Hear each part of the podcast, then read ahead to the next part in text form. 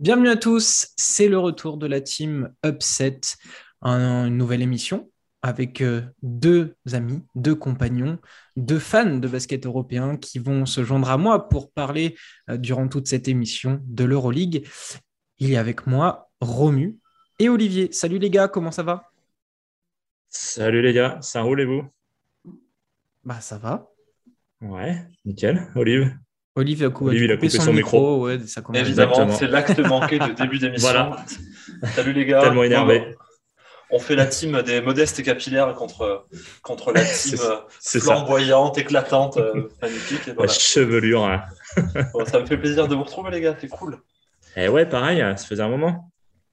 Et eh oui, ça faisait un moment, mais on est, on est bien là. Et puis, on a, on a beaucoup de, taf à, abattre parce que l'actualité, euh, malgré euh, toutes ces annulations de matchs à cause du Covid, ben, continue de, courir à, à 1000 à l'heure. Donc, il y a des matchs à, débriefer, il y a des sujets à aborder, il y a des news à, donner à, tous les gens qui, nous suivent. Euh, n'hésitez pas d'ailleurs à, nous suivre sur les réseaux sociaux, sur YouTube. Euh, ça nous fait extrêmement plaisir et on attend surtout vos retours. Euh, ça, au moins, c'est dit pour commencer cette émission. Est-ce que les garçons, on n'attaquerait pas par les news directement, histoire de, voilà, de faire un on balaye l'actualité du basket européen avant de se lancer dans des sujets plus profonds?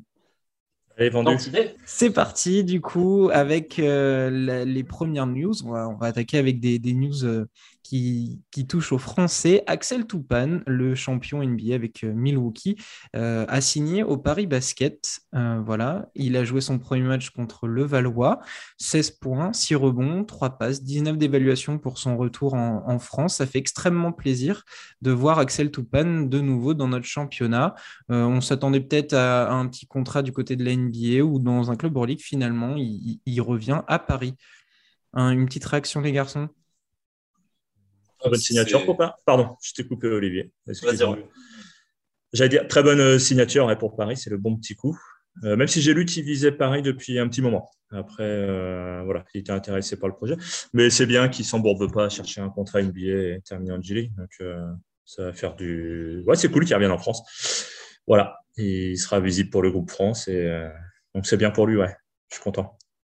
Ah, puis, euh, excellent premier match, hein. tu, le disais Romain là, contre, contre le Valois avec une victoire hein, pour euh, Paris. Oui. Si je me plante pas, c'était quand même contre les premiers. en, soi, Axel Toupane, il a quoi à prouver sur la scène européenne? Il a sa baguette NBA, il faut pas l'oublier. de rien.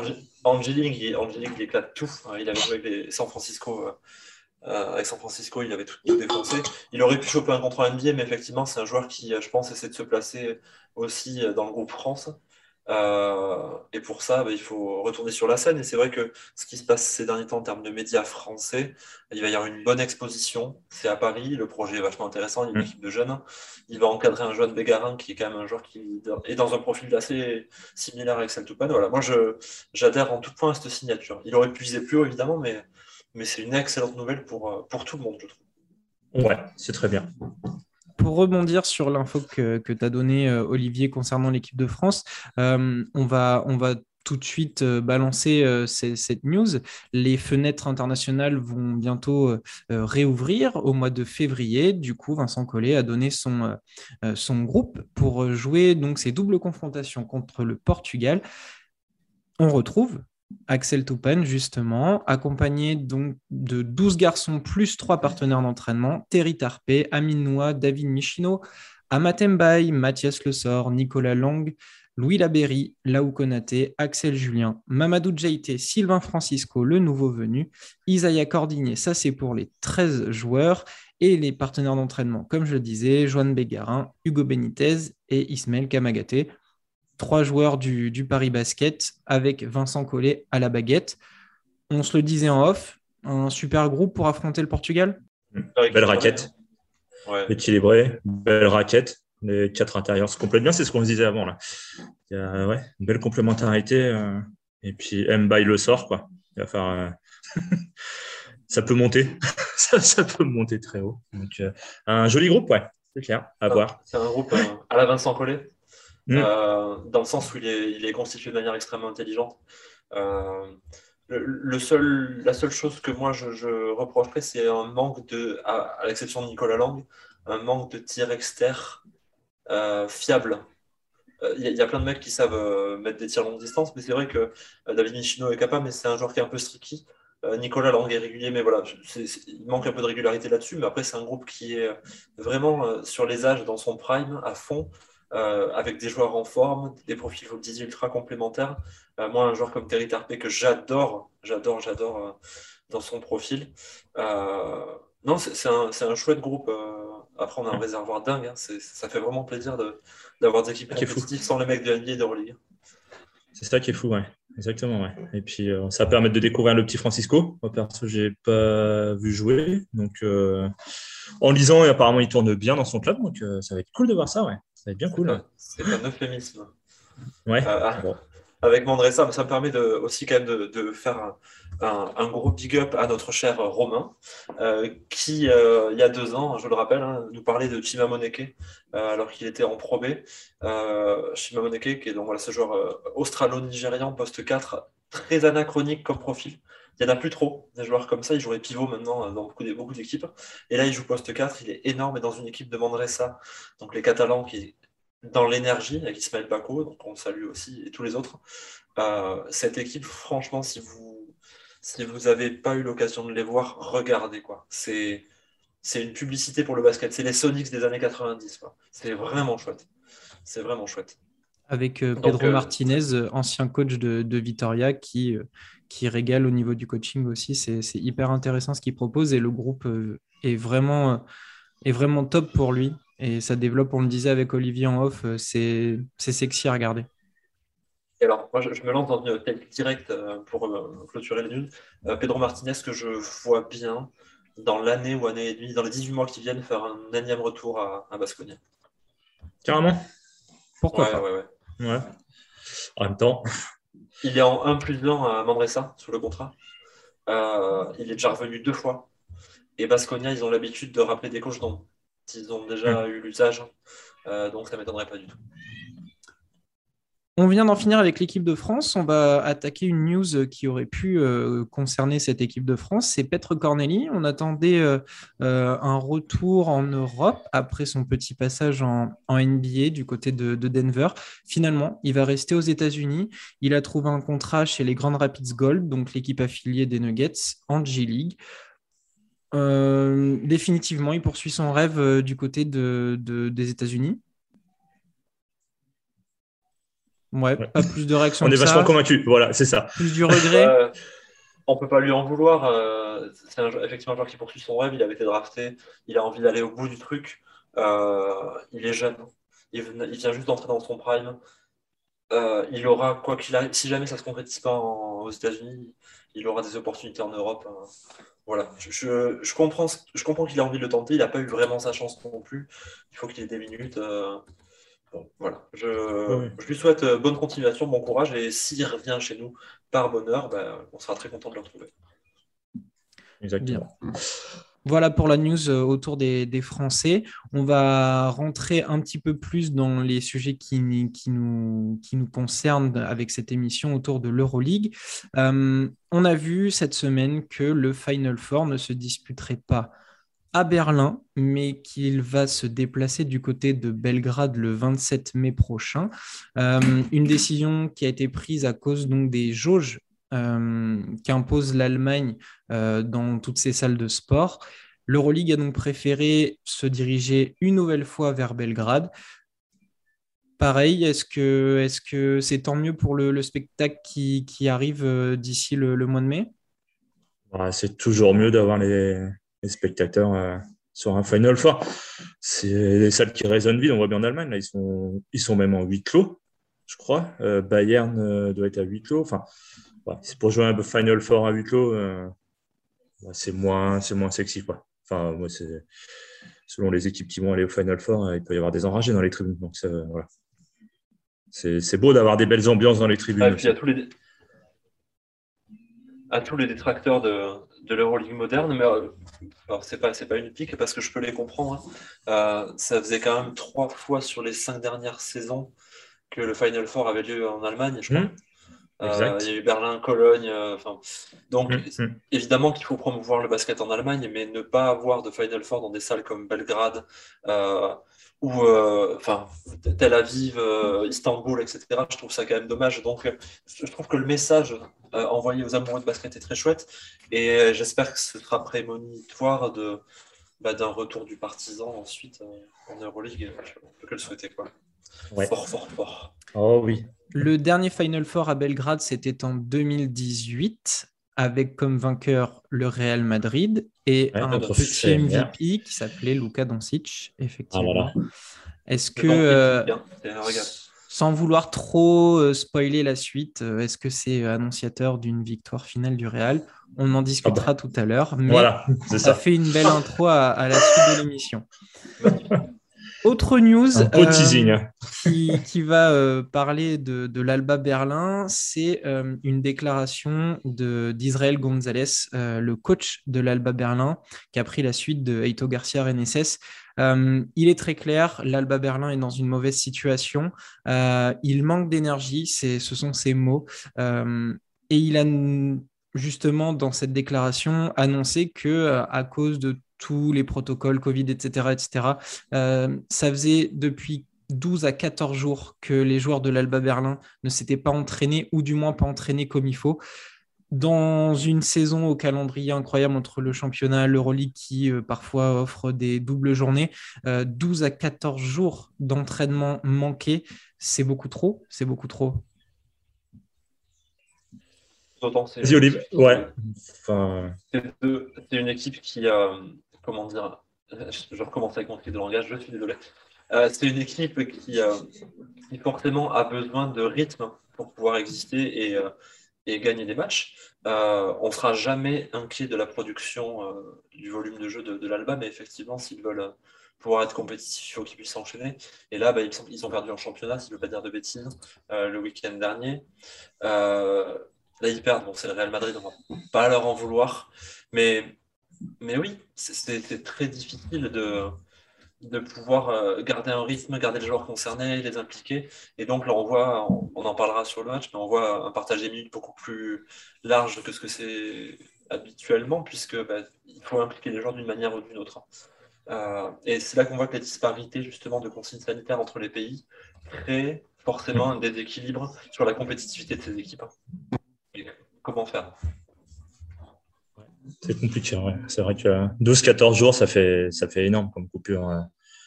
Surtout quand tu as des rythmes de, de quoi. Deux journées d'Euroleague, de championnat assuré. Je pense que ouais, ça leur coupe les jambes, en fait, à ce niveau-là.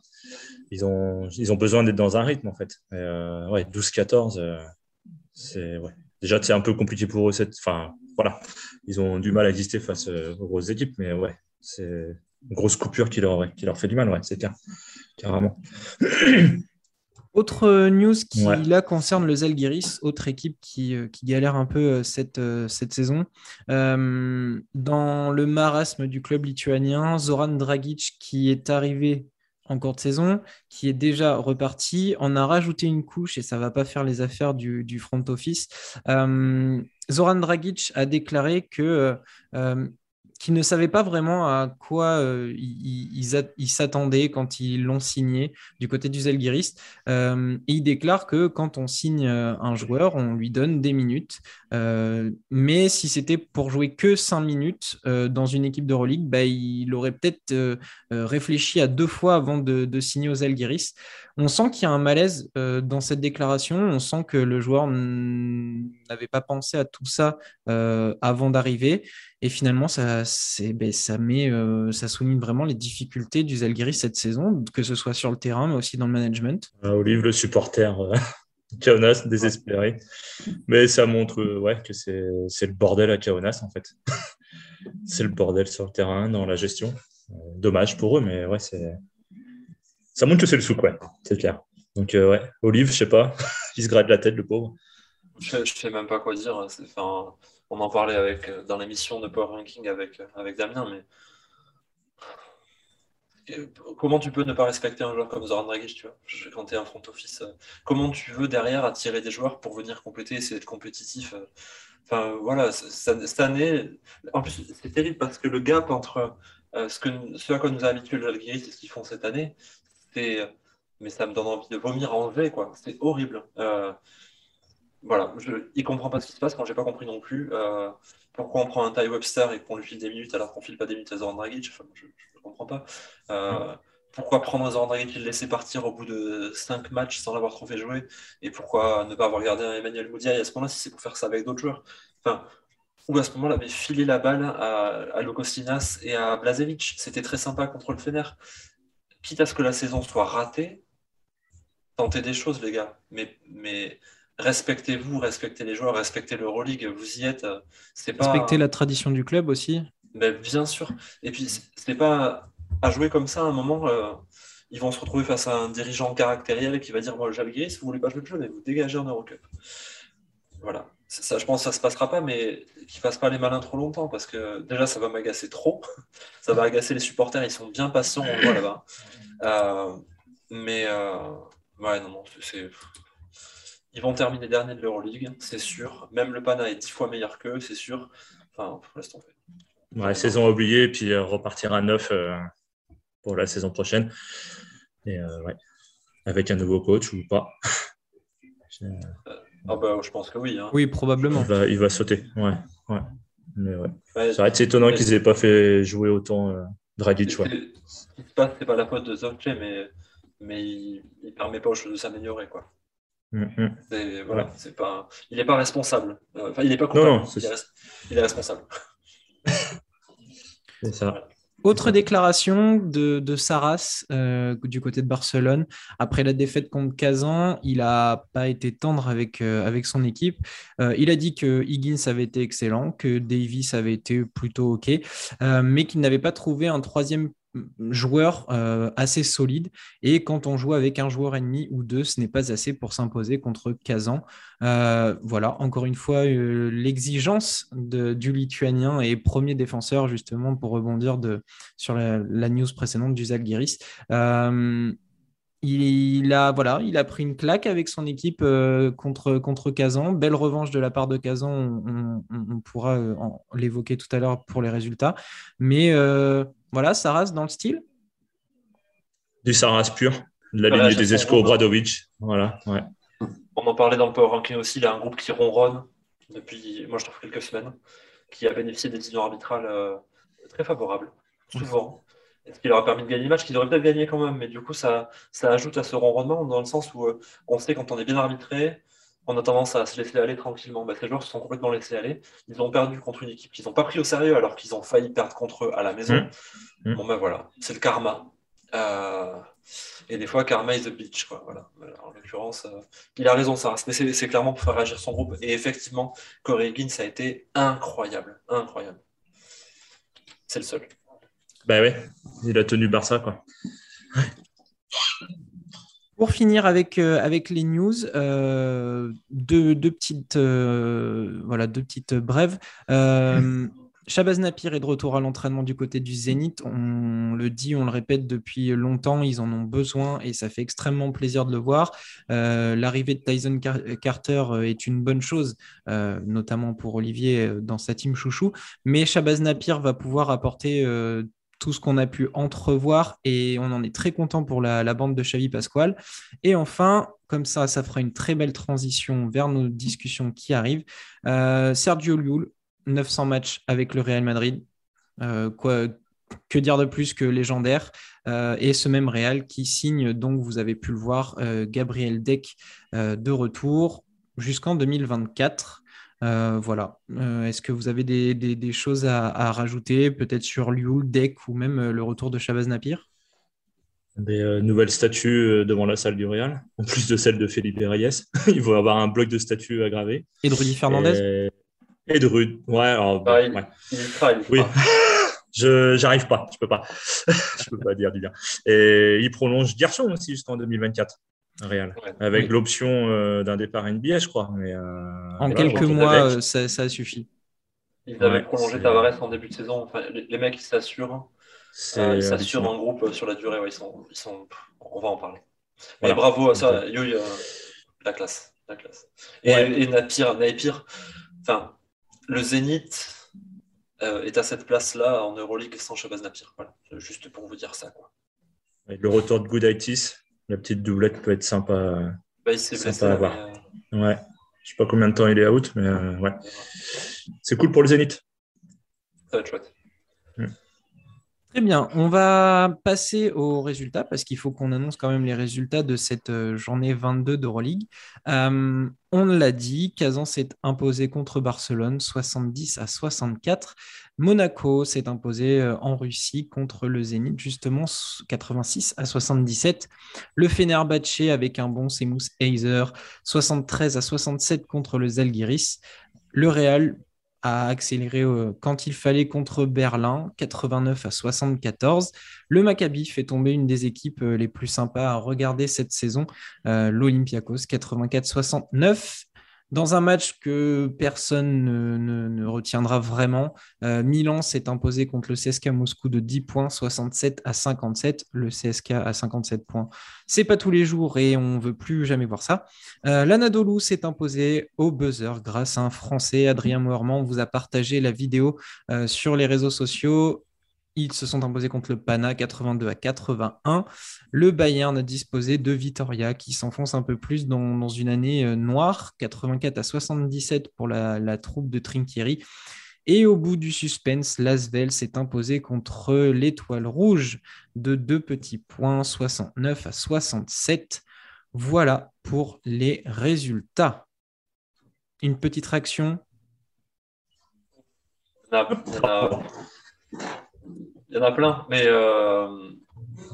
ouais, juste euh, le, Pana qui, quand il joue bien, ils n'arrivent quand même pas à gagner. C'est une équipe qui est, qui est, en difficulté. Il y avait eu un autre match comme ça où ils perdent de deux points. C'était délicat. Basconia qui continue à s'enfoncer et, et les CSK qui continuent à nous faire douter. Vraiment, la seule vraie grosse surprise de cette journée, c'est l'Olympiakos qui, euh, qui prend une, petite correction euh, contre le Maccabi. Le Maccabi devait se relancer. Il y a eu la pause. Ils avaient annoncé qu'il fallait qu'il fasse quelque chose. L'Olympiakos a été pris à la gorge et n'a pas su exister. Euh, le, score est un peu flatteur. Hein. Je ne sais pas si vous avez vu le match, j'ai vu quelques, quelques petits moments pas vu le match. entier. Le, le, score est costaud, euh, mais un petit peu comme les matchs qu'avait pu gagner le Maccabi en, en début de saison euh, hmm. sur le volume et l'intensité physique. voilà. Après, pas grand-chose à dire sur, ces, matchs-là. Deuxième c'est la deuxième défaite de l'Olympiakos. Du coup, il tombe, il tombe cinquième. ouais. Bon, ils vont se relever, je pense. C'était assez logique qu'ils puissent euh, à un moment aussi euh, baisser un peu pavillon. Euh, presque, on, en parlait hein, dans le Power Ranking, c'était presque une anomalie, le fait d'être aussi performant à ce niveau-là, mais c'était en lien avec le, la baisse de performance d'autres équipes qui par contre devaient être là, mais ils ont su saisir le truc, ils seront en playoff, il n'y a pas de souci. c'est bien pour le Maccabi aussi, ils en avaient besoin, donc bon, voilà, euh, c'est pas mal. Et alors, il y avait aussi euh, deux matchs euh, de rattrapage en début de semaine, Romain, il me semble. Oui, notamment, alors j'en ai un en tête, c'est le Lasvel et Monaco mm. qui se sont rencontrés. Et Monaco a, largement disposé de, de Lasvel à l'Astrobal. À l'Astrobal, il faut, il faut le noter, 100 à 75. Voilà, on aura peut-être l'occasion de, de, reparler de, de, Monaco un peu plus tard mais une grosse démonstration collective. Euh, voilà, c'était dès le début, on a senti les, les monégasques euh, avec l'envie de, plier le match rapidement derrière un Mike James euh, qui était, qui était au-dessus, qui a bien profité de, ses adversaires directs. Notamment, il a fait ce qu'il a voulu de, Matthew Strazel. Voilà pour le, match. L'autre, l'autre je ne l'ai plus en tête. C'était pas un match de Milan? Je l'ai. Ah, si. C'était Milan, contre l'Alba, justement. Milan Alba qui a donné 84 à 76 euh, sur ce match. Ben, L'Alba, pareil, hein, qui était vraiment en, difficulté pour, euh, pour ne pas être distancé totalement. Et puis, il y a un énorme match de Kyle Heinz avec une, rotation très ouverte. Hein, où, attention, euh, spoiler, Kaleb Tarzowski a été à 11 déval en 15 minutes. Comme quoi, son match de la saison. Il y a aussi son match de sa vie. De sa vie. il y a aussi des miracles comme ça. voilà, mais un, match finalement qui avait vraiment été sur un faux rythme. Je m'en suis rappelé ensuite. Je vous propose maintenant de, jeter un petit coup d'œil sur ce qui nous attend la, semaine prochaine. on en a parlé, les deux équipes euh, du Real et de Monaco euh, vont s'affronter. Mais avant, il y aura d'abord un Zénith Anadolu, un Olympiakos Étoile Rouge Belgrade, Maccabi Tel Aviv Fenerbahce, Barcelone va recevoir Lasvel, Kazan Moscou en derby russe pour attaquer la deuxième journée, le Monaco Real qu'on vient de dire. Panathinaikos Vitoria dans une confrontation d'équipes mal classées et un peu malades. Milan Zalgiris et enfin euh, le derby allemand entre le Bayern et l'Alba Berlin. Voilà pour le programme de cette 23e journée. Un, match euh, comme ça, comme on a l'habitude, un match qui vous, qui vous donne envie rapidement? Kazan Moscou, petit derby, euh, oh bah, derby russe et voir si Moscou veut laver l'affront parce que je crois qu'ils prennent 20 pions, euh, il me semble. ils prennent, euh, Contre 15 ans, ils prennent assez cher. Donc réaction d'orgueil. Ouais, voilà, le petit derby russe. Après, on, peut que vous conseiller d'éviter le match gastro-entérite hein, euh, qui va faire vomir Pana Basconia. Mais non, non, ça va être intéressant. Moi, je pense que le Zénith Anadolu, ça peut être vraiment sympa entre un Anadolu qui, essaie de retrouver son basket et, et le Zénith qui, l'air de rien, bah, vient de perdre à la maison. Euh, et s'ils veulent justement euh, pouvoir enchaîner et rester placés, ce qui est leur, leur objectif, va devoir euh, s'employer et, adapter les systèmes défensifs. Mais, ouais, voilà. Mais bon, oui, évidemment, Monaco Real et, Unix CSK, j'espère qu'ils ne vont pas les programmer à la même heure, cette bande de nas de leur ligue. Ouais, c'est relou, ça, ouais. je vérifie, mais. Je suis en train de regarder. 19h pour Monaco Real. attends, 17 et 19. Ça va, ça peut s'enchaîner. Et voir si Fener reste sur sa dynamique euh, de deux victoires sans les deux, sans Vézeli, sans Nando. Je vais juste vérifier les garçons pour qu'on soit complet pour nos auditeurs s'il n'y a pas des matchs de rattrapage euh, parce que le site de l'Euroleague est extrêmement mal fait et de fait euh, ils ne sont pas annoncés comme ça. Je vais vous le dire dans cinq minutes, le temps de meubler magnifiquement. Nous aurons le 25, donc mardi, Maccabi Alba Berlin. Real Madrid, Unix Kazan, ben voilà un match qu'on va pouvoir regarder aussi, ah je pense, à, 20, h 45 mardi. Ça va donner envie, ça. Et Asvel Bayern, euh, pareil, le mardi soir à 21h.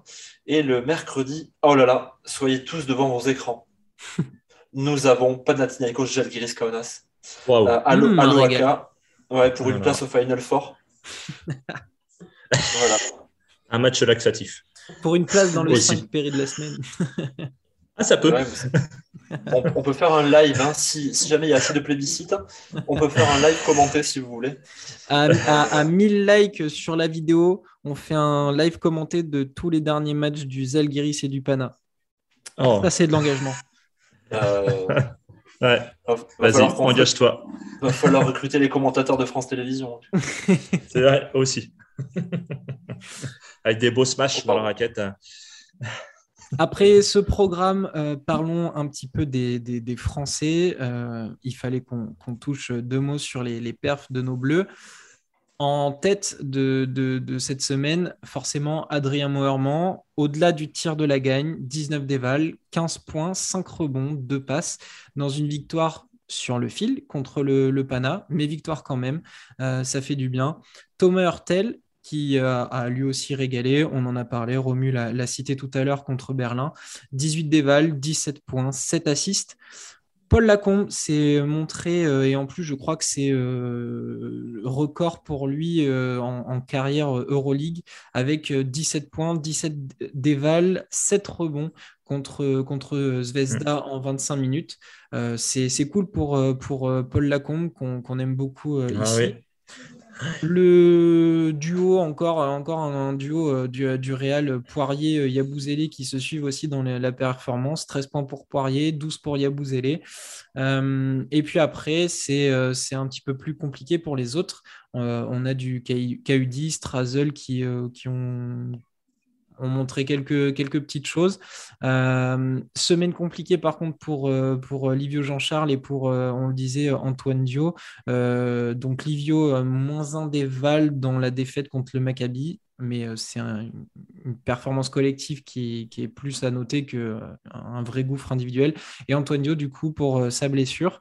les garçons, quel perf vous a le plus marqué pour nos Français cette semaine?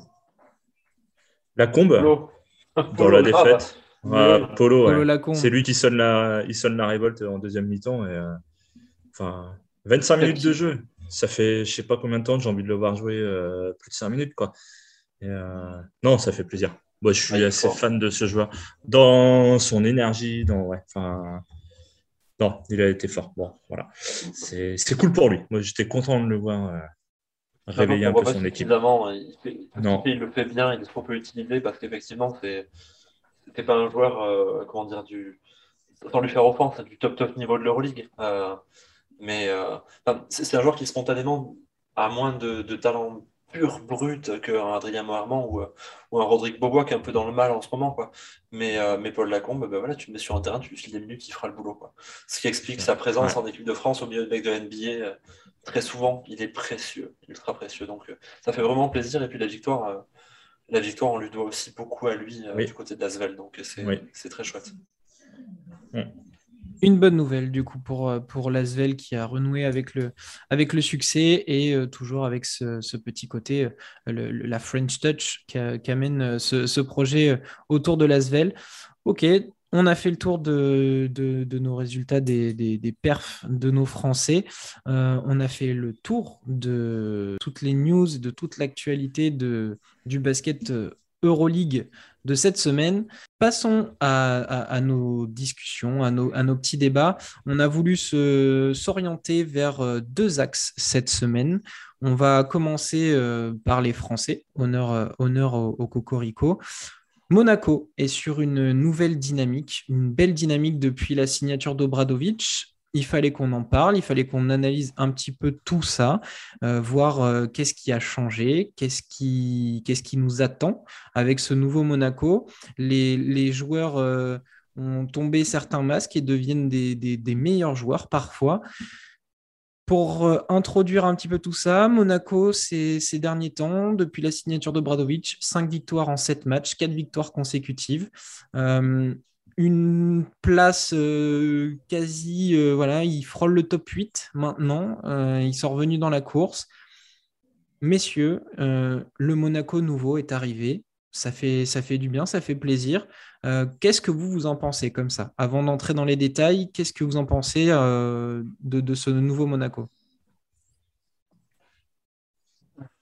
Vas-y, hein. Ouais, je on avait été très prudent parce que je pense qu'on avait été un peu surpris et un peu choqué par, par l'annonce du départ de Mitrovic. Et donc, bah, forcément, quand on est, quand on est un peu déçu, euh, les premières réactions qu'on a, elles sont euh, un peu acerbes. Et c'est vrai que moi, on avait vu la twittosphère s'enflammer euh, après une victoire contre le Jacques Guiris Kaunas.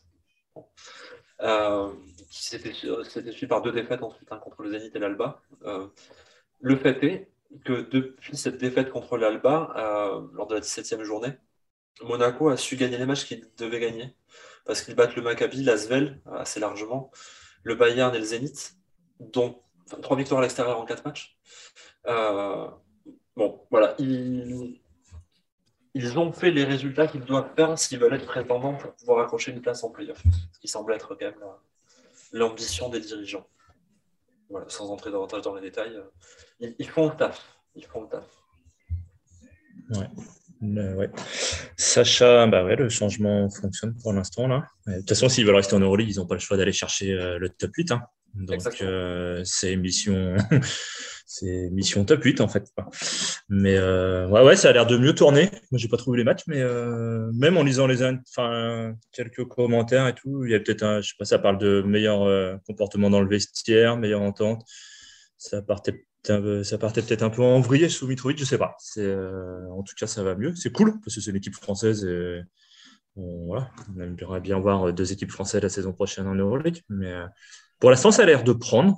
James a l'air d'être plutôt serein. Donc, euh, tant mieux, ça va, ouais, ça redistribue les cartes aussi, j'ai l'impression, sur les temps de jeu, responsabilité et compagnie. Donc, bon. Tu avais pu revoir des matchs, toi, Romain?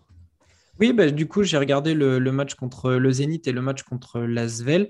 Euh, et euh, bah, puisqu'on aborde tout ça, effectivement, il y a des changements qui, interviennent. Obradovic, de toute façon, est arrivé en annonçant directement que le, l'axe central, ça va être une défense à, redresser. C'était son point principal.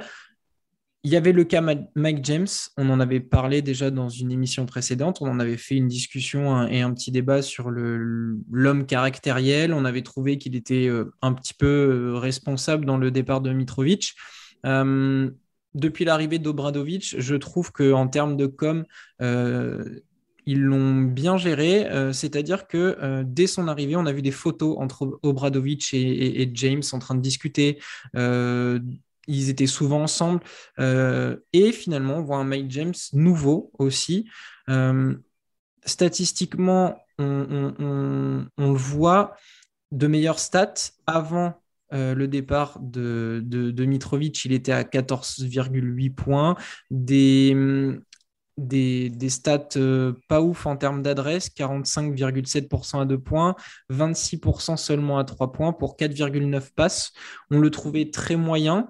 Depuis l'arrivée d'Obradovic, c'est 18,5 points, 59,2% à 2 points, 45,2% à 3 points, 9,5 passes de moyenne. Et pourtant, on en avait beaucoup discuté avec Olivier et j'ai trouvé des stats dans son utilisation et dans l'utilisation bah, qu'il fait de, du ballon. Eh bien, les pourcentages ont diminué. Euh, c'était 28,5% d'usage rating avant le départ de Mitrovic et maintenant c'est 26%. Alors finalement, vous qui, qui, avez vu des matchs et on voit l'avant-après, euh, on a un mec James beaucoup plus efficace et plus discret maintenant?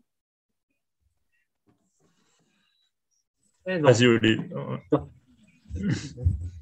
non. Euh, moi, j'ai l'impression que c'est une question de, de, nouvelle répartition des rôles. Euh, alors, il, est euh, plus discret. Il est peut-être plus discret en fait dans le sens où il y a moins d'écart de comportement. parce que finalement, l'aspect conflictuel qu'il pouvait avoir avec au moins Mitrovic, bah, c'est complètement atténué.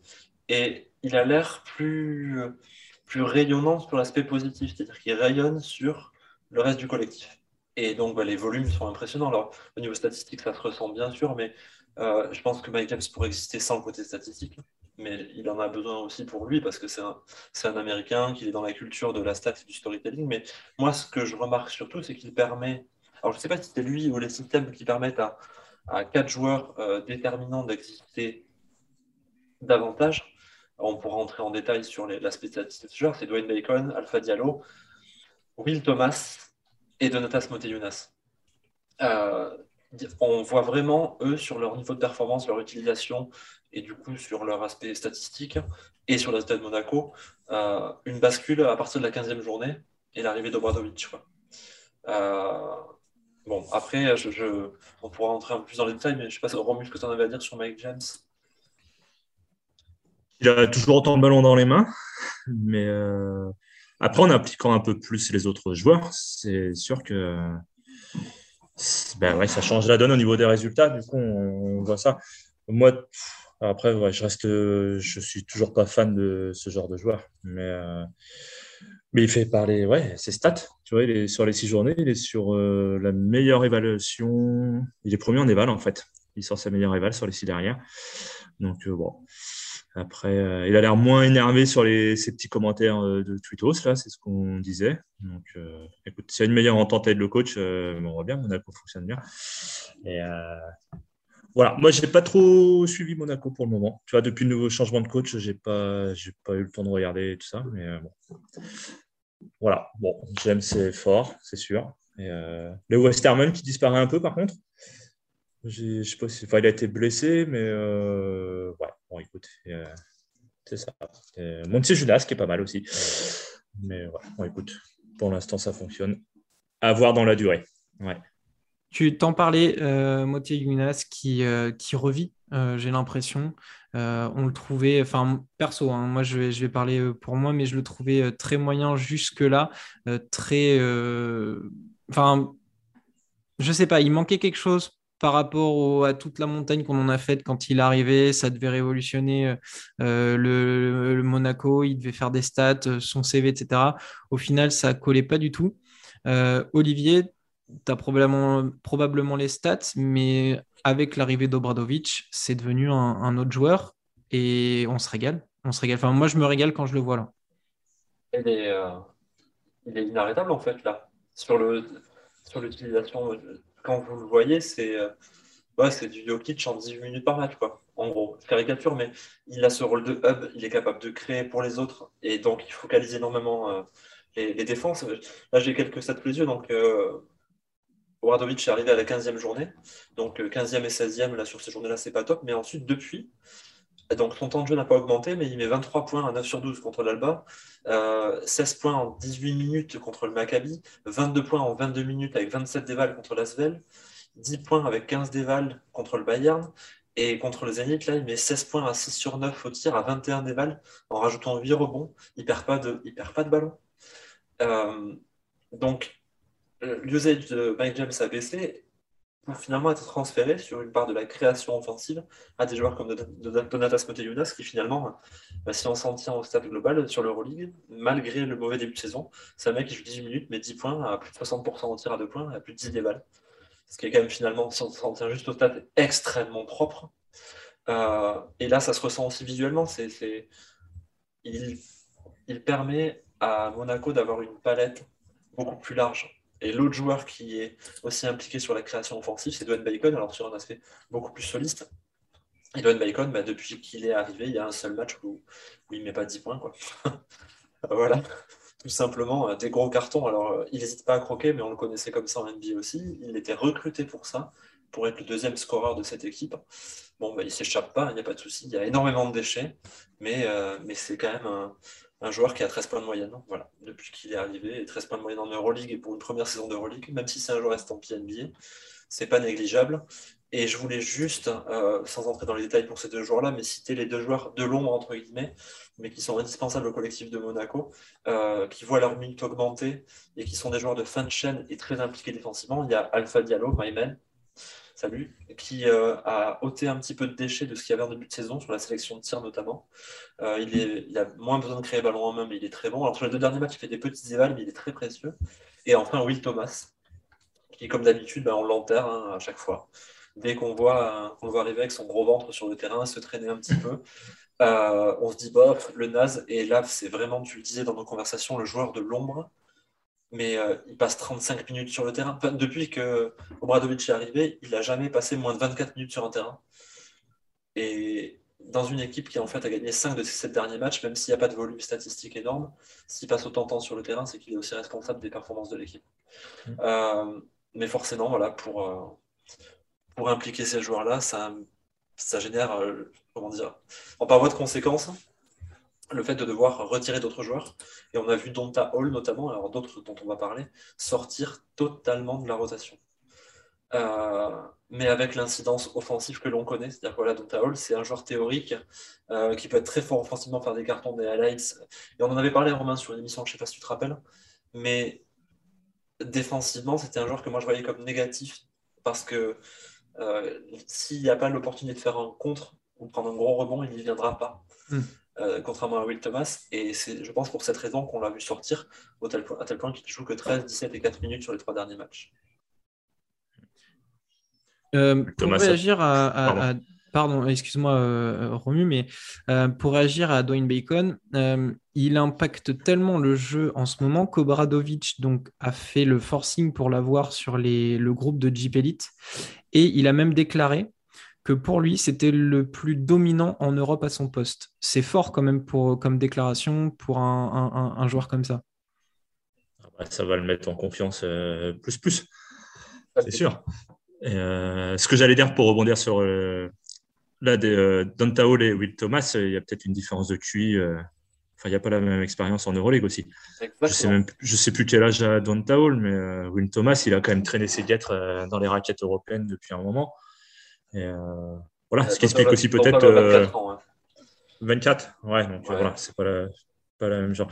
Mais moi, ce que je trouve hallucinant, c'est qu'un changement de coach arrive à changer, enfin, à modifier autant l'aspect de, de l'équipe. quoi. Enfin, c'est vraiment. Je suis surpris. Enfin, ouais, j'étais sceptique et honnêtement, c'est c'est dingue. Je sais pas, ouais, je sais pas comment ça peut s'expliquer. Si vous avez une idée là-dessus, mais. Ouais. Pour moi, ça, reste quand même une, une, équipe de, avec de gros individuels, de gros solistes. Oui. contrairement à l'équipe qu'on abordera après. Et, et, pour sortir mon credo habituel, c'est une équipe avec des joueurs de plafond. Plafond. Et voilà, c'est une équipe avec des joueurs de plafond. Euh, on, en avait, on avait parlé pendant la preview, c'est le parti pris de l'équipe. Et ces joueurs de plafond, l'objectif, c'est de leur permettre d'atteindre un plafond qui est le top 8. On leur souhaite, en tant que grand chauvin, d'y arriver. Euh, l'avenir nous le dira.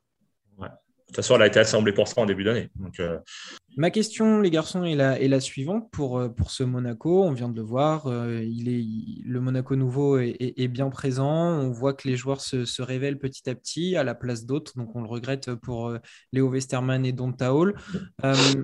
mais force est de constater que ça gagne, qu'il y a une nouvelle dynamique et qu'elle est positive pour le club.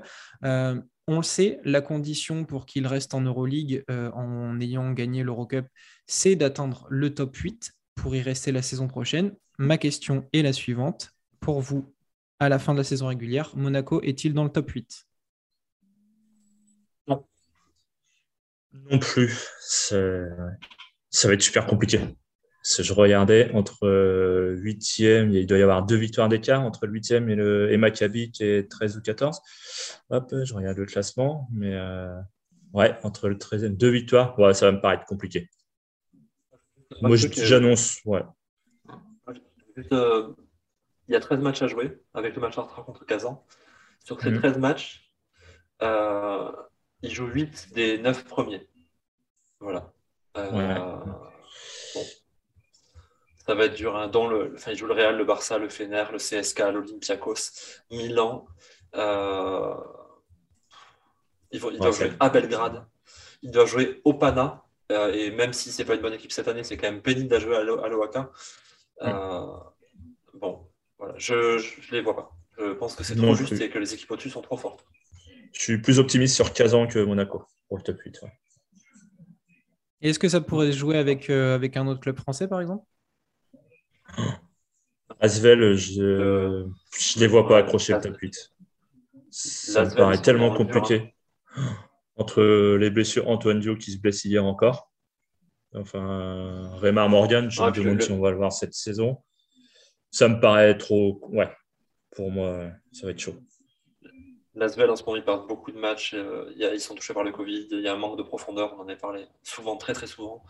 Euh, et, finalement, hier, ils battent, euh, ils battent l'étoile rouge, euh, l'étoile rouge qui est une équipe piégeuse, mais ils galèrent à battre l'étoile rouge, hein, malgré toutes les, toutes les contraintes qu'ils ont pu avoir sur le manque de joueurs. Mais si une équipe veut se qualifier en playoff, on ne peut pas se, se dire on a eu chaud, on a battu à domicile l'étoile rouge de justesse. Ce n'est pas une équipe de playoff, ça. Donc euh, évidemment que je leur souhaiterais, mais pour moi, l'Asvel. Alors s'il faut, Monaco et l'Asvel vont terminer à la même place, mais je vois Monaco avec plus de probabilité de pouvoir se battre pour une place en playoff que l'Asvel. Hélas, pour l'Asvel. Bah, ils ont une profondeur de banc plus importante que l'Asvel déjà. Donc euh, voilà. C'est euh, c'est ouais. compliqué pour l'Asvel. Hein. Honnêtement, ils sont, ils sont en galère. Hein. Et moi, je signe, hein, si, on a, si on a des clubs français 11 euh, et 12, 12 et 13 en Euroleague, moi, je, je prends tous les jours. Hein. Ouais, ouais, ouais, exactement.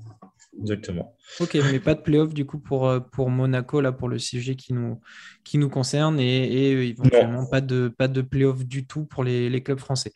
Ok.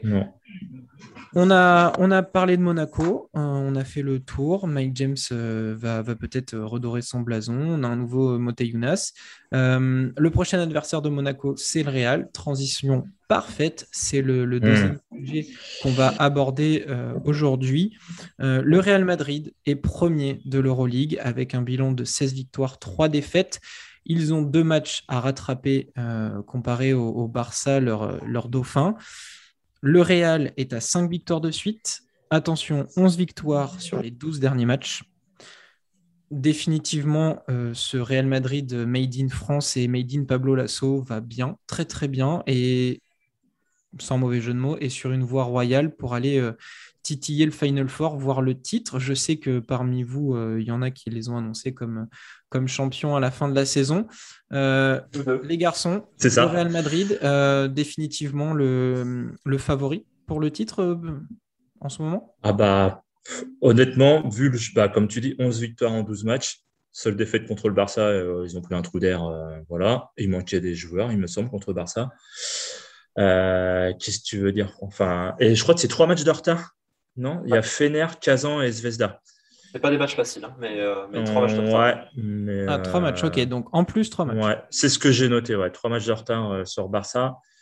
Et euh, quand tu vois qu'ils vont gagner au CSK, ils partent à 9 joueurs avec euh, 4 gamins de moins de 18 ans. tu te dis, ils vont se prendre euh, une fessée. Et en fait, ils ont, ils ont souillé dans la dynamique, ils ont souillé le CSK euh, avec des gamins qui n'ont pas, peur de, pas peur de prendre des shoots, dont le petit Lituan, Slovène, pardon. Un numéro 7 qui rappelle qui rappelle un autre numéro 7 du Real. Enfin, on les avait présentés en début de saison avec Olive, on était au taquet sur le Real. Et euh, moi, je reste persuadé. Final Four, j'avais placé top 4, euh, ils ont attaqué euh, au taquet la saison et ils ont, voilà, maintenant ils sont premiers. Qu'est-ce que tu veux dire? Enfin, Il manque des joueurs. Là, il manquait Tavares contre l'Alba, nos problèmes. Il y a, il y a toujours quelqu'un pour faire le taf en fait. C'est ouais. Pablo Lasso n'est pas là, le coach assistant prend, ça gagne. Enfin, non, c'est abusé et je ne sais pas comment il se débrouille pour recruter euh, des jeunes talents à venir. Quoi. Enfin, puis voilà, s'entraîner avec Sergio Llull. Enfin, on parlait de passage de relais, tu vois, mais euh, bah, on en a eu l'image contre le CSK. Enfin, moi, il me régale. Il me régale. je regardais ça, c'est la cinquième attaque, deuxième défense, quatrième à l'éval, troisième au passe d'est, premier au compte, premier au rebond. Enfin, avec Tavares, ça euh, non, non, moi je suis ultra hypé, on va dire, sur le Real depuis le début de saison et je lâcherai pas le morceau. Ouais. Justement, c'est un club sur lequel on parle beaucoup. Je sais qu'il nous tient à cœur, d'autant plus qu'il y a des Français. Euh, c'est un truc dont on avait parlé, Olivier. Euh, on, en parle souvent. Le Real Madrid, dans leurs habitudes de saison régulière, c'est on reste au chaud, 4, 5e place, on laisse passer la saison régulière et on monte en puissance sur la fin de saison avant les playoffs et on va euh, le plus haut possible euh, sur la fin d'année. J'ai regardé, là ils sont premiers. À la même époque l'année dernière, ils étaient cinquièmes en 14-8. Euh, parle-nous de, ce Real qui, cette saison, a décidé de, marcher sur la concurrence. J'aime bien que approche là en plus, mais je vais, euh, pour illustrer ça, je vais faire un parallèle avec 2018, puisque le Final Four était à Belgrade, là il sera à Belgrade. 2018, le Real aussi avait été euh, euh, avait une saison un petit peu chaotique, un peu comme celle de la saison dernière, avec énormément de blessures. Et finalement, avec énormément de blessés, ils, avaient sorti une espèce de 5 avec Luka Doncic, Trey Tompkins, etc. Et puis ils avaient fini par gagner, par gagner l'Euroleague à ce moment-là. je pense que cette saison, ils ne se sont pas dit on va terminer premier. C'est juste que tout roule tellement que par la force des choses, ils vont arriver premiers. Je ne sais pas ce que vous en pensez. Euh, je sais pas ce que vous en pensez, mais quand tu les vois jouer cette saison, tu as l'impression qu'ils sont en train de dérouler euh, un basket magnifique, en impliquant tout le monde. Regardez les temps de jeu, c'est ultra partagé. La plupart des matchs, Sergio Yo, ils ne rentrent pas du premier carton. Hmm. Ils font rentrer dans le deuxième tranquillou parce que c'est pas grave, il n'y a pas besoin. Et en fait, le Real, c'est ça. Cette année, c'est tellement fort il n'y a pas besoin. Tu disais Romuald, cinquième défense, mais en fait, au defensive rating, ils sont premiers. Honnête rating, ils sont mm. premiers. Euh, pourcentage de points, ils sont premiers. Au contre, ils sont premiers. Enfin, ils, se sont servis des, du socle défensif de la saison dernière, où au final, le Real, du fait des absences, notamment sur les leaders offensifs, euh, bah, a pas pu lutter avec ses armes, et on l'avait vu en playoff, hein, ils se sont fait sortir par l'Anadolu, il me semble, après une série pique. Là, cette saison, ils ont comblé, on en parlait en prévu, hein, les lacunes, euh, et on se retrouve avec un effectif profond, ultra talentueux, ultra versatile, que des two-way players. Euh, et encore, dites-vous, hein, Nigel Williams, il n'est pas au niveau auquel il devrait être. Euh, mais on a un Rudy qui est là, on a un Tom Hurtel qui est sensationnel. Il y a Boussele, moi je ne l'imaginais pas à ce niveau-là tout de suite. on a le retour de Randolph et Tompkins, et je ne sais pas si vous avez remarqué les retours, les gars, ils jouent 18 minutes, ils mettent 10 points mm. chacun. En mm. défense, c'est une boucherie. Euh, Poirier commence à prendre des tirs à mi-distance en pick and pop. En fait, c'est n'importe quoi. C'est n'importe quoi, tout en simplicité. Et on n'en parlera jamais assez, après je te laisserai la, parole. Donc Gabriel Deck revient, il va forcément euh, euh, amener. Carlos Alocen est revenu, il a été très bon sur les quelques minutes qu'il a eu contre l'Alba. On parlera jamais assez, je pense, de, de l'arrivée d'un joueur comme Adam Anga, qui est le, métronome de cette équipe, hein, il permet à des garçons comme Abalde, etc., de plus se concentrer sur des tâches défensives uniques et de pouvoir exister. Il lui demande rien, il est là, il est présent. Enfin voilà, le recrutement est une masterclass, le jeu produit est une masterclass, l'intégration de jeunes, c'est une masterclass. Ceci étant, est-ce que euh, faire une masterclass sur l'intégralité de la saison, ça suffit pour gagner l'Euroleague? Euh, bah, Demandez au Barça la saison dernière. Hum. C'est ça. Est-ce qu'ils vont réussir Moi, je suis confiant là-dessus. Mais euh, non, c'est abusé parce que c'est une équipe qui est injouable en fait pour cette fois. Tu vois contre l'Alba, Alba euh, tient un peu la route, je crois, sur la fin de première mi-temps. Et quand ça accélère, ça devient. Euh, ça, sort de partout. Hurtel est un jeune. Alors, Thomas Hurtel, c'est un fou. Enfin, hyper gavé de ballon, mais qu'est-ce qu'il est. Il est clutch. Enfin, ouais, il te sort des gros shoots. Enfin, franchement, ce, ouais, ce Real, euh, tu vois, on les avait sur la preview, on parlait d'un petit démarrage euh, diesel 5-6 euh, et puis accéléré à partir de février-mars. En fait, en fait, ils ont accéléré dès le début. Quoi. Donc, ouais, non, non, ils mettent de la grosse pression sur les autres. Et, la voie est tracée pour moi, pour hein, jusqu'au Final Four. Et puis bon, après, après, ça joue sur un match, hein, le Final Four. Hein. donc, ça peut vite tomber. Mais ouais, ultra confiance sur le Real, en tout cas l'action euh, Romu, là, qui me... celle à laquelle tu me fais penser, euh, quand l'Alba est revenu sur ce match-là, parce qu'on va quand même parler un petit peu de ce match vite fait, mais quand l'Alba est revenu, donc l'Alba était à la traîne tout le match. Euh, Madrid a bien fait tourner, etc. Ils ont quand même réussi à, toujours être devant tout le match. Tout le match. Je crois qu'il n'y a que dans les 3-4 premières minutes qu'il y a eu une égalité, mais ensuite ils ont été devant tout le match. Et quand l'Alba met un push, avec Super Louis Olinde notamment, qui vraiment est dans le truc, c'est très très chouette à voir. Hein. Et un bon Yovel Zosman sur sa rentrée à ce moment-là, il y a Tom Hurtel qui rentre, qui met un petit jumper mi-distance, mais complètement à contre-temps de l'attaque, c'est-à-dire qu'il y a une coupe, enfin il y a un stagger juste comme ça sur l'extérieur, hmm. et euh, il fait sa passe, il cale un petit dribble, un step forward, et hop, il cale son mi-distance, et juste après sur la remise en jeu, mauvaise remise en jeu, interception de Yabouzélé qui donne à Hurtel, bim, dedans. Hmm. Euh, voilà, l'illustration. Ils sont capables d'être à la fois constants et à la fois mettre les push. Enfin, je sais pas ce que tu en penses, Romain je suis d'accord. Et il y a un truc qui m'a qui m'a impressionné euh, dans le match contre, Berlin, c'est justement, il y avait l'absence de Tavares. Tavares, quand il est là, ben, c'est un grand baobab, il est là, le, jeu, le jeu tourne autour de lui, beaucoup de pick and roll. Sur le match contre Berlin, il y a un truc qui m'a fasciné et ça a été la première phrase que j'ai notée dans mes notes, c'est Romul a dit, il y a des forces de partout, ça allume de partout. Et quand il n'y a pas Tavares, on se retrouve quand même avec des intérieurs, donc comme Topkins, comme Randolph, comme Poirier, comme Yabouzélé, qui, dans ces quatre joueurs, ne courent pas, ne shootent pas, n'est pas hyper mobile. Et finalement, Berlin, ils se sont cassés la tête parce que tu as Hurtel avec le ballon, un pick and roll, et derrière, ben, la raquette est tellement ouverte parce que Tomkins est, dans un, est soit à 45, soit dans le corner. Yabouzélé est à peu près aux mêmes endroits, même s'il est plus mi-distance, il va impacter. Et ça est un casse-tête parce que ça court, c'est mobile, ça shoot. Comment tu défends? À un moment donné, tu peux, tu peux dire bon, bah, j'évite les trois points, mais les mecs vont driver. Ou bah, grâce à Hurtel, va y avoir euh, gros drive, il va décaler, ils vont, ils vont déclencher les aides. C'est un casse-tête. C'est un casse-tête. Et c'était encore plus criant euh, contre Berlin cette semaine parce qu'il n'y avait pas Tavares. Tavares, quand il est là, ben, souvent, on va jouer autour du pick and roll avec lui, on va le chercher dessous. Et on n'a pas cette sensation que, bah ben, à un moment donné, dans leur style, ils peuvent aller ultra vite. Et que ben, derrière Tavares, il y a d'autres intérieurs qui sont ultra mobiles et dans un style où bah, besoin de création, c'est pas grave, on va vous trouver dans les corners si, si on nous stoppe. Et c'est incroyable. Le Real, il, me fascine pour ça. on, peut, on peut faire un parallèle. Alors, le but, c'est pas d'enfoncer, mais euh, une, opposition entre le CFK qui manque de création. En tout cas, ils peuvent se baser que sur un ou deux joueurs. Le Real, je regardais l'équipe des joueurs qui peuvent créer leur tir. Williams Goss, Kozer, Nunez, Randolph, Hurtel, Rudy, Abalde, Anga, Alosen, Deck, Liuy, Yabouzele, Tompkins. Hmm. ils ont 12 joueurs. Tout le monde, en fait. Quasiment tout le monde.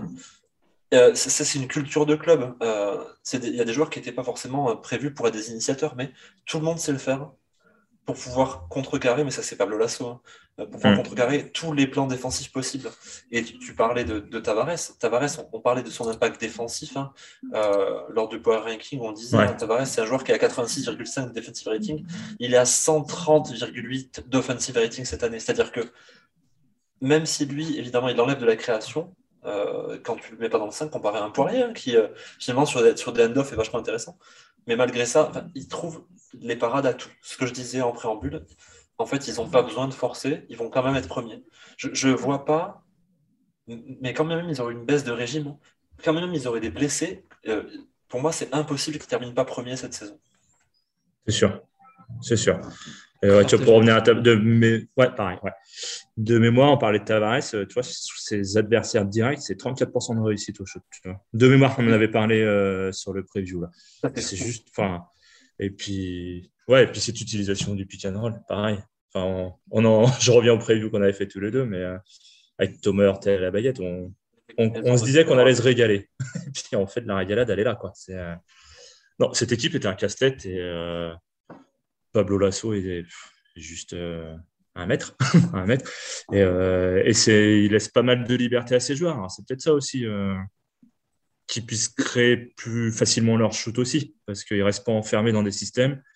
c'est ce que disait Thomas Hurtel. Tu vois, et, Thomas Hurtel a besoin d'un coach comme ça, en fait. C'est de la liberté contrôlée, je pense. Exactement, ouais. C'est... À la Oui. À la mais alors moi, aussi.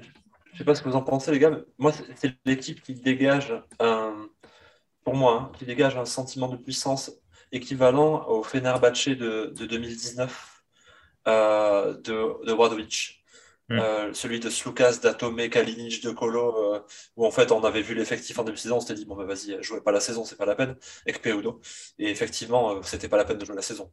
ben voilà, il y, y, a ça, sauf qu'il y a moins de stars dedans, il y a moins de star power dedans, pardon mais il y, a, cette même force collective, cette sérénité au coaching, cette gestion de groupe. C'est ça, c'est sous contrôle. Il n'y a pas besoin de forcer. Mm, c'est mm. Euh, une, une, équipe magnifique, une équipe magnifique. Et, euh, et, souvent, il y a cette question qui revient euh, ouais, quelle équipe de Euroleague pourrait jouer les playoffs en NBA je, le répète, hein, s'il y a une équipe pour moi qui peut jouer les playoffs, alors peut-être pas plus, hein, mais parce qu'il y a la dimension athlétique, mais le Real, ça joue les playoffs en NBA, je, je pense. Mm. Et, je vais te rendre hommage, euh, Olivier, parce que sur le match de Berlin, il y a un, joueur, euh, on finit par l'oublier, mais il est là et, il est précieux, c'est Abaldé. Euh, statistiquement, on n'a pas l'impression que ce mec dans le, dans Real actuel va, être régulier dans la haute performance. Il va avoir des up and down, mais il est là et, c'était une phrase que, j'emprunte au football, mais s'il est là avec autant de minutes, euh, avec ce rôle-là, au Real Madrid sous Pablo Lasso, c'est que le garçon est d'une qualité incroyable. Et, et, ça. se voit tout le temps. Il fait pas beaucoup de stats. Hein. Des fois, on attendrait de lui qu'il marque 20 points. Hein. Mais dans le collectif, il est incroyable. Il peut prendre la création, il défend dur, il est athlétique, il peut shooter. Il est complet et, c'est, et, et, je te rends hommage parce que tu en faisais la, la pub depuis un, un, petit moment. Et, on, et, quand on a commencé à parler du Real là aujourd'hui, on n'a même pas évoqué son nom. Tu, tu, tu l'as mmh. donné que quand tu as cité tous les joueurs de l'équipe pour euh, parler de, de, ces joueurs qui sont capables de créer. Mais on l'a oublié alors que c'est un joueur incroyable. J'en parle plus de ce mec parce que bon, c'est un gars que, que j'adore depuis les U17 à l'équipe d'Espagne. Moi, il m'avait scotché euh, sur le talent après, le problème, c'est qu'il est injury, injury prone, mais c'est euh, un, talent technique générationnel, hein, euh, ce garçon. Euh, c'est pour ceux qui suivent le basket depuis très longtemps, c'est un petit peu ce que proposait Rodrigo Barbosa à l'époque avec l'équipe d'Espagne, qui avait fait une carrière qui était partie à Toronto, poste 2, 3, 4, ultra polyvalent, qui était capable de créer pour lui, pour les autres, de défendre, de tout faire en fait. voilà, à Baldé, c'est. Enfin, il fait partie des gros contrats du Real. L'assaut, il l'a absolument voulu à sa sortie de Valence. Il n'y a pas de hasard. C'est ça. Pour euh, l'avenir du Real, quoi. Pardon. Non, non, mais vas-y, vas-y. mais oui, ça mise, euh, je pense que ça mise sur l'avenir du Real. Alocen et, lui, là. Euh, Voilà. Et d'autres. Hein, Rudy. Oui, d'autres. Ouais, ouais. ouais. Bah, voilà, c'est quand Rudy et Sergio Loul, un jour, je pense qu'ils arrêteront, un jour. Et eh bien, euh, ouais, la relève est, trouvée. Vous savez que quand eux, ils vont arrêter, euh, Yabouzélé euh, va rentrer dans son prime. Hein. Euh, Vincent Poirier va rentrer dans son prime, hein, parce que là, les... c'est des joueurs qui ont 26-27 ans. C'est ça, c'est ça, ouais. on n'a pas fini de les voir à ce niveau-là, ouais. Justement, il y, a, ce, facteur X, même si le collectif est très fort, que on a parlé de tout ça, c'est clinique, c'est un collectif euh, très beau à voir, très bien construit. Au-delà du fait que ce soit un de nos chouchous, le MVP du Real, c'est Gershon cette saison. Je valide. On peut, on peut mettre en balance avec Tavares, effectivement. Mais on sent que Yabouzélé, c'est euh, plus plus cette année. Je valide. Je valide à 100%. Même si Tavares, euh, est, euh, énorme. Mais euh, comment dire? Garçon est beaucoup plus complet en fait. Capable d'aller jouer dedans, d'aller percuter de son gros boule, de s'écarter. Enfin, ouais, plus complet. Et euh, bon, on voit bien, je crois que c'est un des joueurs qui a le plus de minutes de jeu, Garçon, si je me trompe. Il, a 27 minutes de moyenne. Ouais, c'est le plus utilisé en championnat et en, et en Euroleague. Mais oui, pour moi, 100%, d'accord, Garçon. C'est le MVP du Real. Il, a, été, euh, il a été clutch, euh, Garchon.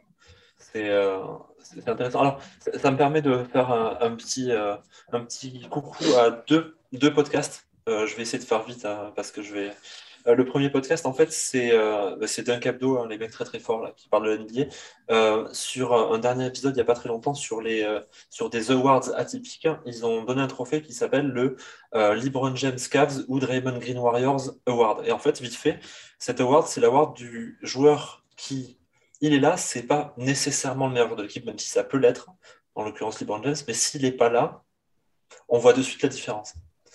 Donc, au Real, si vous vous dites ça, ben, en fait, il y a Tavares et il y a Bouzélé. Euh, parce que Tavares ne va pas garantir l'aspect offensif. Donc voilà, ça c'était pour ce petit truc-là. Et le deuxième, euh, c'est le Basket Lab, euh, qui en fait a fait un épisode autour de Nikola Jokic sur la portée de la dimension analytique. Donc en quoi la stat finalement fait pas tout. Et donc Gershon, typiquement, c'est pas un joueur qui a 20 des balles de moyenne. Mais quand vous voyez le volume sur le terrain, c'est juste inimaginable c'est enfin, magnifique. Et donc, bah, un troisième podcast, Joe Arlocas, l'interview de Gershon Yabuzele. Donc, je pense qu'on pourra vous mettre les trois en description. Euh, voilà, l'interview d'un joueur qui finalement parle peu sur les médias, mais, euh, mais très sympa. L'interview était très chouette. Il décrit son parcours. Un joueur plein de confiance, mais qui se la joue pas, qui euh, est conscient de la chance qu'il a de jouer au Real Madrid, de la chance qu'il a d'être impliqué comme ça, d'être dans une magnifique organisation. Et finalement, la il est un peu le symbole de la saison du Real Madrid.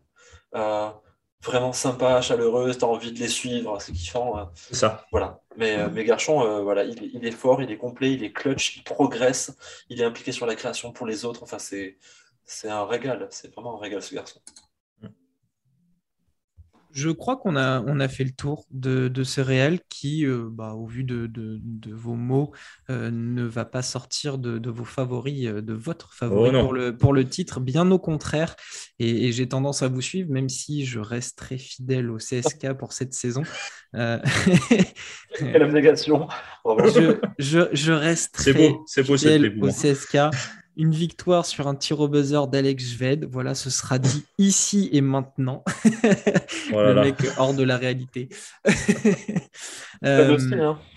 Après 1 sur 45, ça peut se faire. Hein. Ça peut être le seul shoot qui met. Hein. Au bout du 50e, il va bien en mettre un. Ce sera le dernier euh, au buzzer contre le Real. Et puis voilà. Mais. Euh, bon, euh, une annonce. Hein. CSK Real en finale, c'est ça CSK Real en finale, tir au buzzer d'Alex Jved. Euh, on va finir sur un Barcelone-Milan au Final Four. On va être dégoûtés tous. on va finir sur Kazan Zenith et on va bien fermer nos bouches. Euh, voilà pour notre discussion donc autour de Monaco et autour du Real. C'était deux équipes euh, sur des belles dynamiques. Euh, l'un est premier, l'autre enchaîne les victoires depuis le changement de coach. Il fallait qu'on en parle. on a fait le tour de, de l'émission, de toutes les news, de toute l'actualité du basket Euroleague de cette semaine. N'hésitez pas à nous suivre, comme on l'a dit tout à l'heure. Euh, vous retrouverez les 5 majeurs et la Team Perry euh, sur les réseaux sociaux. Merci de m'avoir accompagné pour, euh, cette nouvelle émission. on se revoit très vite. On repart à nos, notes, à nos matchs à regarder. On en regarde plein. Je sais que moi, j'ai décroché un petit peu l'Euroleague pendant un petit temps. Je suis allé explorer ailleurs pour ramener des, petits joueurs parce que je commence à préparer la fin de saison. Déjà, il va falloir rapporter du scouting euh, des joueurs. Donc, je suis allé euh, explorer des petits matchs de BCL et d'Eurocup. Ça fait bien plaisir. Mais l'Euroleague continue. Il fallait euh, en parler. Débriefer tout ça. C'était encore un plaisir de vous avoir. Messieurs, on se revoit, on se revoit très vite. À très vite. Merci Romain, merci Romu, merci à tous. Et bah, bon week-end. I feel devotion, exactement. Allez, à très bientôt. Ciao, ciao. Ciao.